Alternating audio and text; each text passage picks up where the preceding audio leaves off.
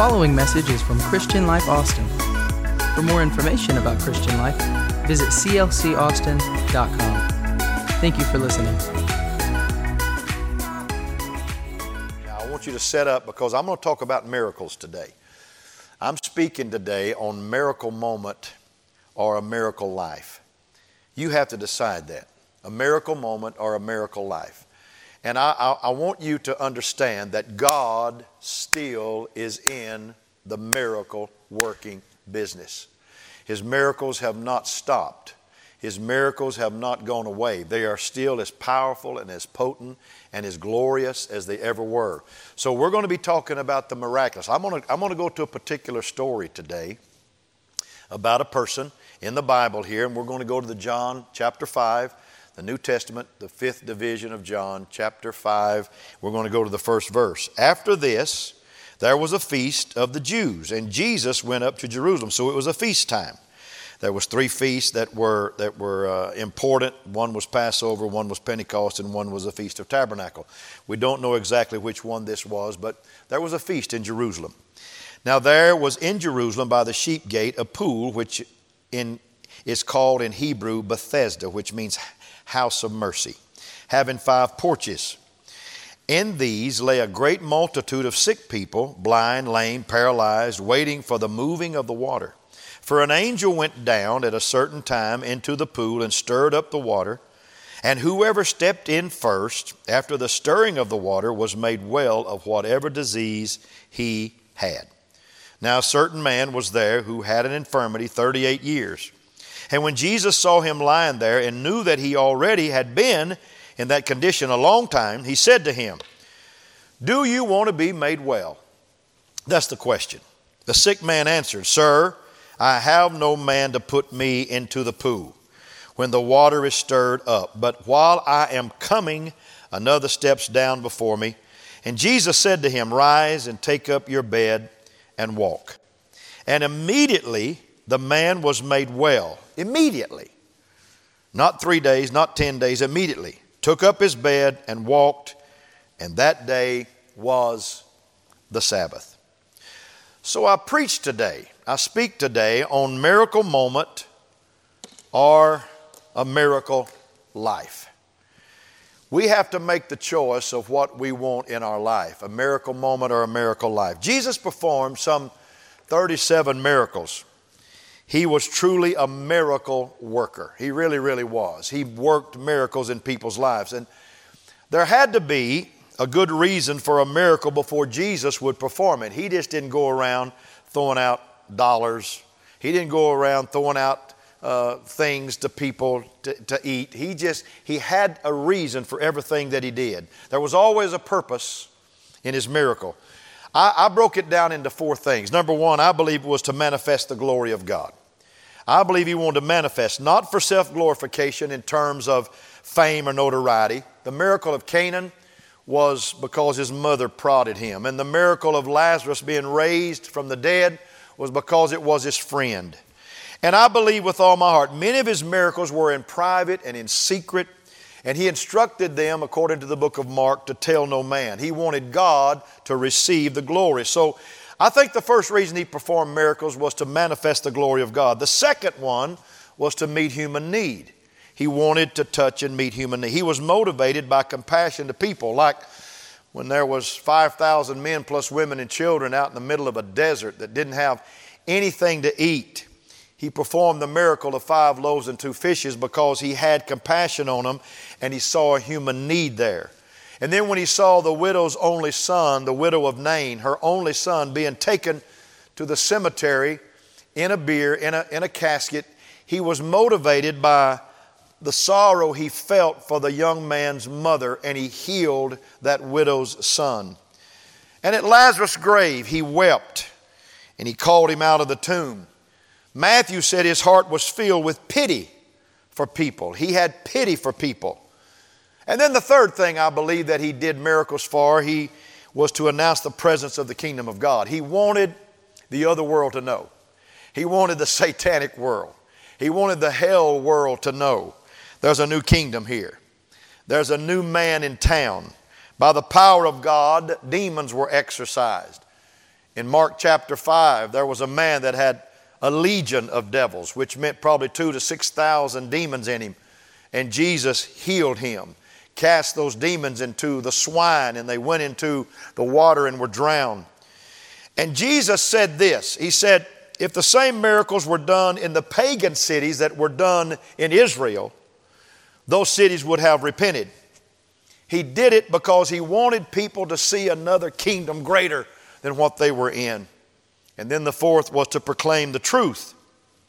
The miracles proclaimed the Word of God, proclaimed the good news of salvation. His words were in parables, but his deeds were in miracles. So he spoke parables, performed miracles. We're going to talk about miracle moment or miracle life. I do believe that Jesus has performed many miracles on my life. I would like for you on your couch right now to testify if the Lord has performed a miracle in your life. We have seen multiple miracles in this congregation of people because we still believe it. You cast your bread on the water, it'll come back to you. We believe in the miraculous at Christian Life Austin. We believe that God can still do the impossible. We believe that a, a hundred year old man and a 90 year old woman did produce a son in the Old Testament because nothing is impossible with God. And we preach that and we believe that. And every Sunday we talk about how God can take people from the brink of nothing to the blessings of tomorrow, right now. And so I want to start with a little comical story here. It's a story I like, and you've probably heard. If you have, just laugh anyhow because it's, it's a cute little story. One day, a cowboy out in Arizona was riding down a trail, and all of a sudden, he rounded this bend and he saw an Indian lying in the middle of the road, and he had his ear pressed to the ground. And as he got closer, he heard the Indian speaking. He said, Wagon, drawn by two horses. Horses both dapple gray. Passengers in wagon. Two passengers, one man, one woman. The man was driving. The cowboy was amazed. He said, That's incredible. I can't believe that you can tell us that and me that by just listening with your ear to the ground. And the Indian replied, No, they ran over me a half an hour ago. That's funny. You know, most of us, many of us, get flattened in life from time to time. Something comes along, some disease, some circumstance some broken relationship, some loss, something comes along that knocks us off our feet and sends us staggering through life. And we stumble and we're crippled for the rest of our days because we can't get over that flattening experience. The man at the pool was flattened permanently, so it seemed. He was among a great multitude of uh, sick people, blind and lame and paralyzed.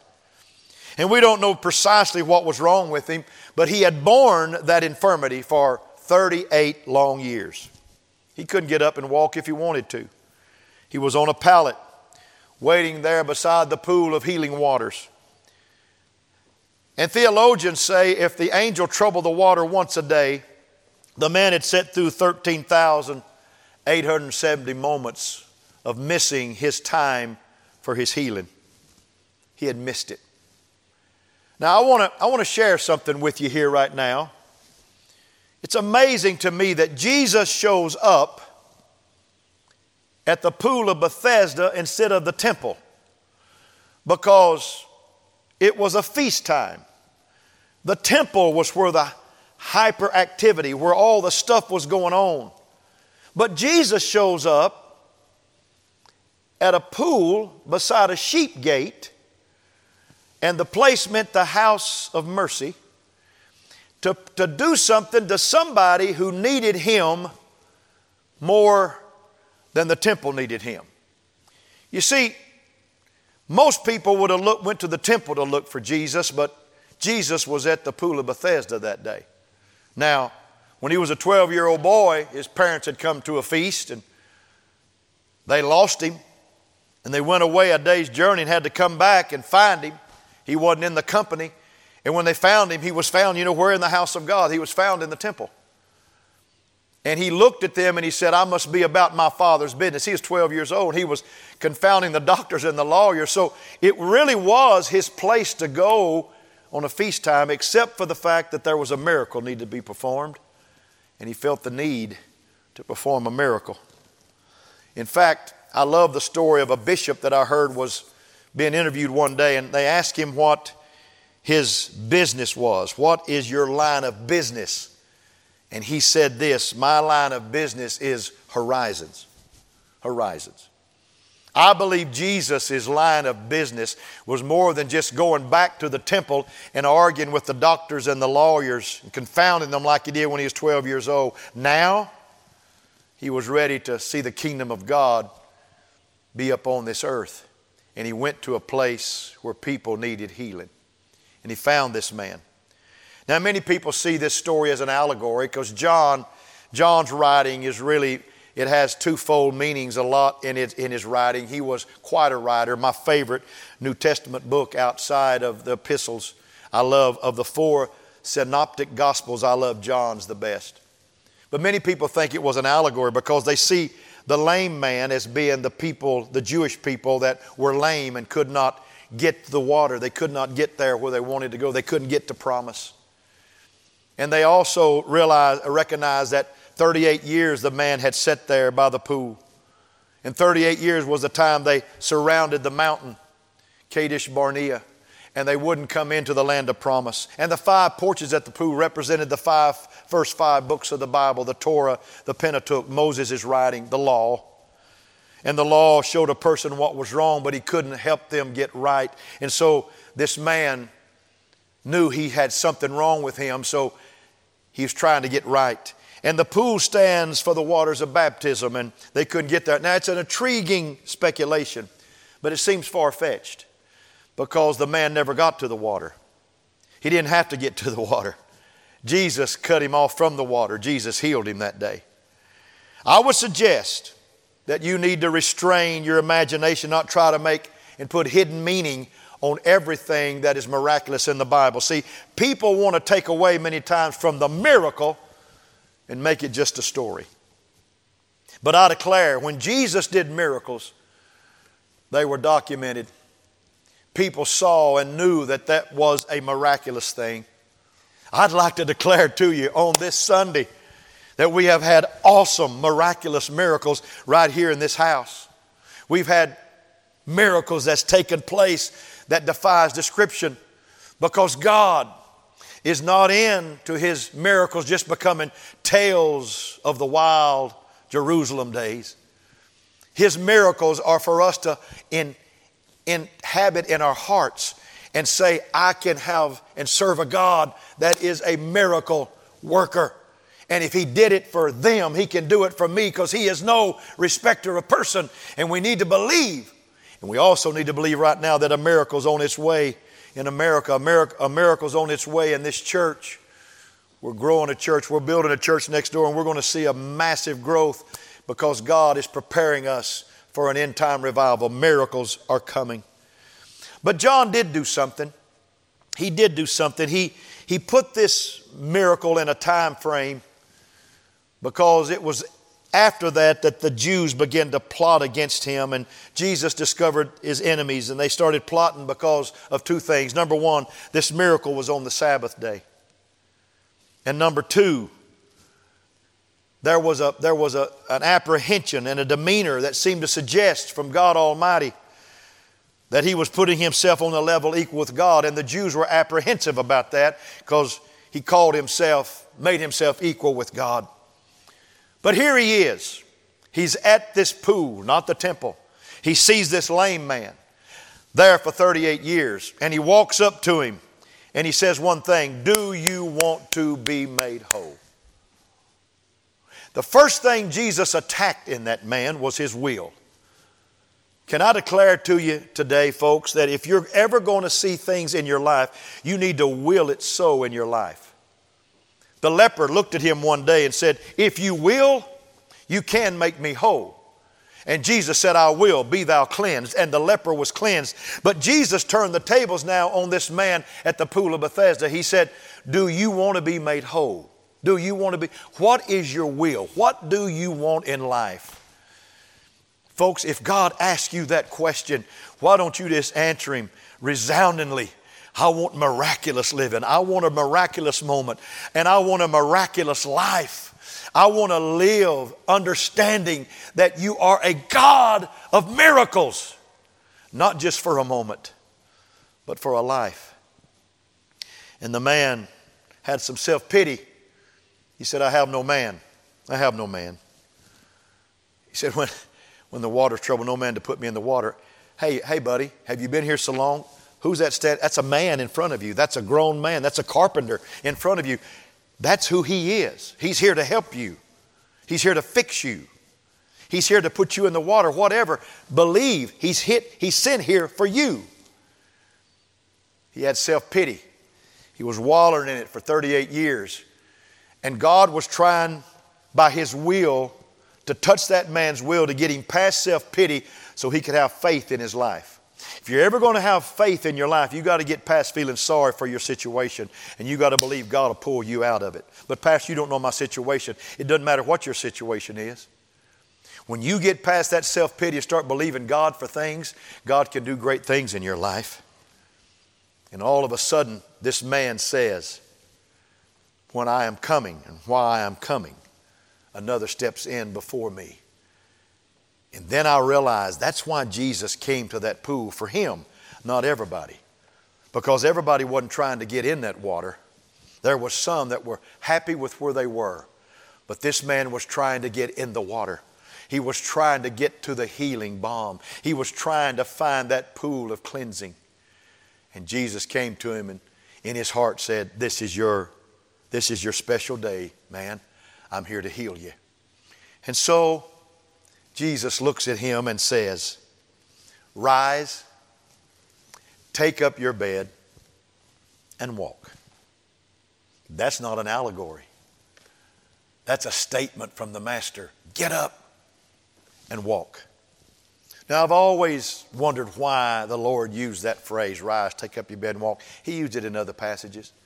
I believe it's twofold. Are you ready? Number one, I believe when God says, take up your bed and walk, He wants you to walk away from some things. He wants you to walk away from the thing that has flattened you, from that bad relationship, from that thing that's entangled you, that sin that so easily besets you that thing that has held you captive. He wants you to walk away from that. He don't want you just to take up your bed and hold it there until you fall down again. He wants you to take up your bed and walk away from what has held you back.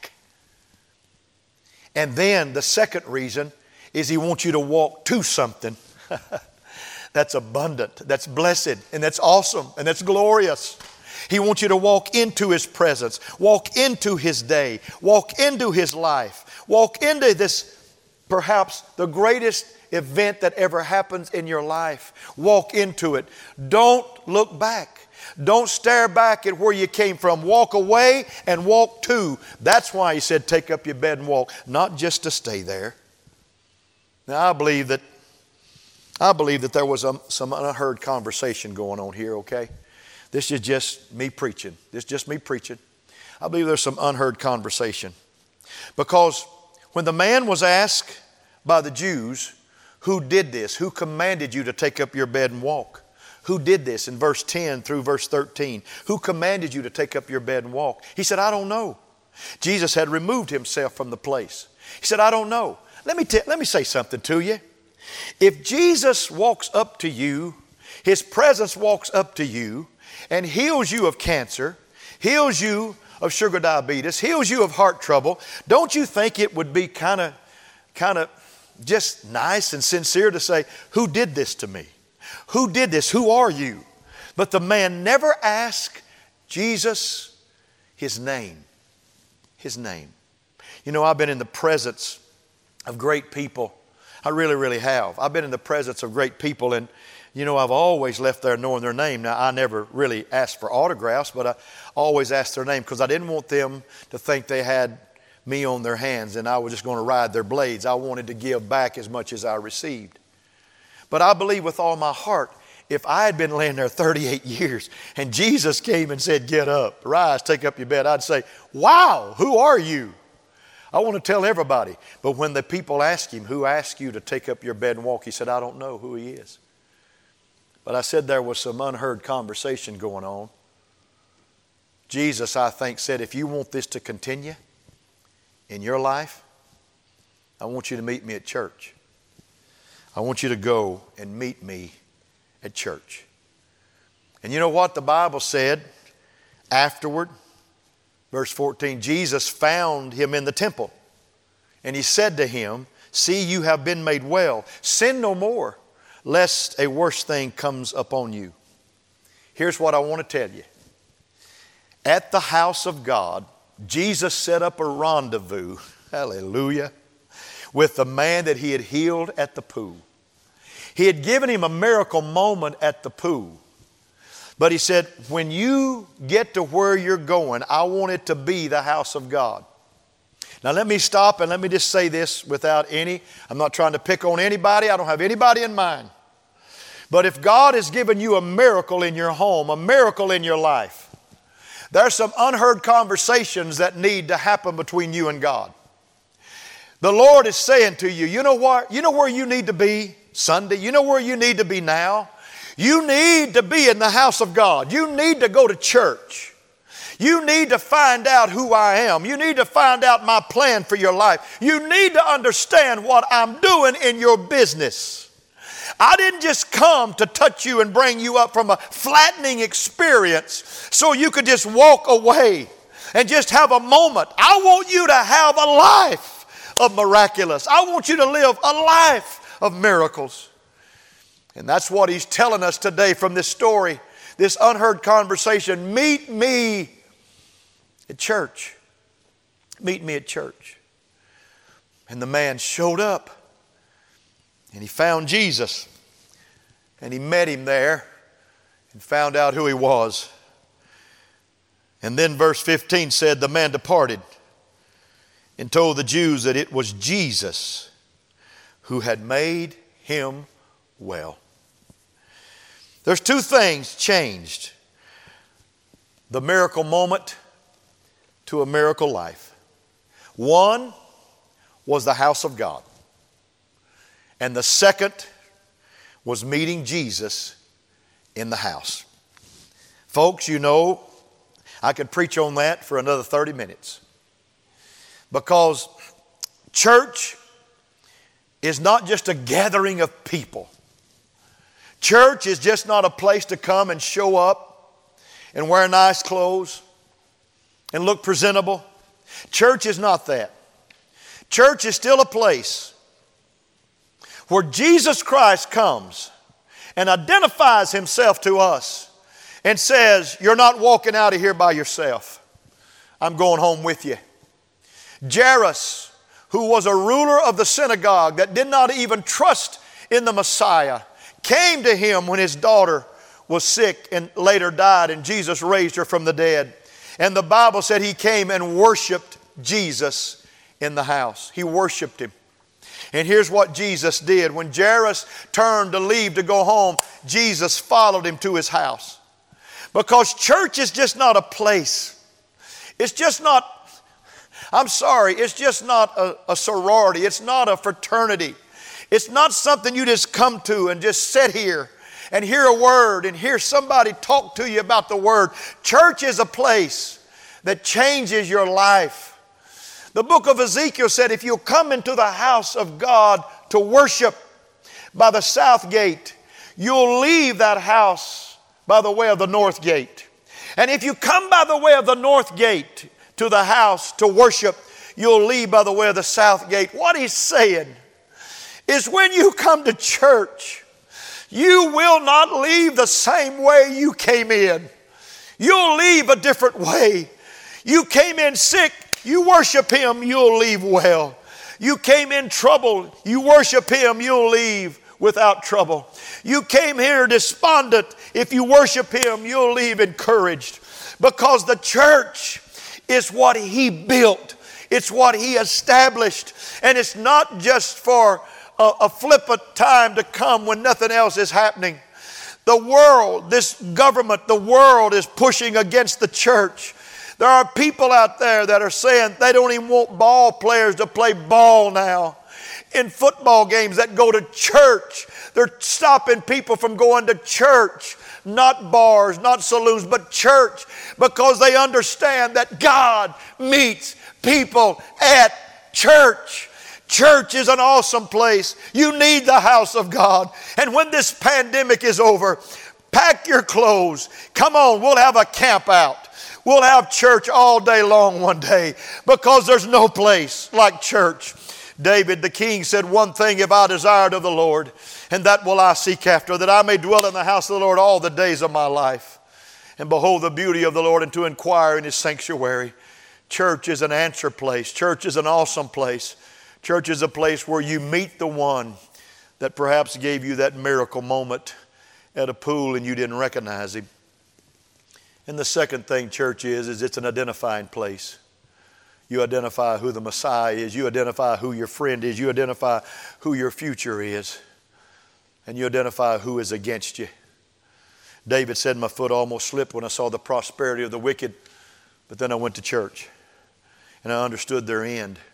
There's something about an identity at church. We identify with Jesus Christ. We identify with all that He is. We identify with the person that He is in our life, in our heart. And we identify the God that He has always been. Church. The difference between a miracle moment and a miracle life is what you do with, when you pick up your bed and walk. Walk away from all that stuff, but walk to and meet Jesus at the house of God. No place like the house. When I was a little boy, mom and dad took me to church. I've told people I had a drug problem when I was young. I was drugged to church on Sunday, drugged to church on Wednesday, drugged to church on Tuesday night for youth nights. I was taken to church. And I still have those drugs in my body to this day. And there may be even pastors talking against the validity and the efficiency and the, and the understanding of the house of God. But this pastor stands firm in understanding and telling you that there's no greater place in all the world to be than his house because you identify what's happening in your life at the house. And it turns a miracle moment into a miracle life. God, thank you for the church. Thank you for the church. Thank you for the kingdom of God of which will be no end. Know that I love you. And I know we, we can't all be here now. I understand that. And none of us are here today because of the church being shifted from that place to this place. But in this empty auditorium, in this place called the chapel, I have felt the presence of God. Just a one on one move of God in my life. And I know you're feeling it at your house. So let me pray for you right now. Lift your hand where you are and let me bless you. Dear Father, I bless these people. I love them with the love of you. I love them with your love. I care about the flock that you have sent me to pastor, and I love them. Thank you for every baby that's been born. Thank you for every baby that will be born after this pandemic. Thank you for all the children. Thank you for all the parents. Thank you for all the people that put their trust and their hope in you. Now let your face shine on them. Turn your face toward them. Let them see your grace and walk in your favor and mercy. And let them understand that you are, you are their God and you are their Savior. And let them understand that they can have a miracle moment right where they are in their house today, but they can change that to a miracle life by coming to your house and meeting the one that touched them in their home today. I love you, Jesus. And I honor you and I bless your name. Now, I want you to lift your hands and I want you to praise Him. I want you to give Him thanks and say, Lord, thank you for letting me have church today, right here where I am. I'll see you in church on the 16th. We'll be back in the house. We'll be having church. I'll be at the door hugging your necks. I'm doing fine. I'm doing wonderful. I love you very much. Have a blessed day and a blessed week. And let's turn these miracle moments into miracle lives. I love you. God bless you. Have a good day.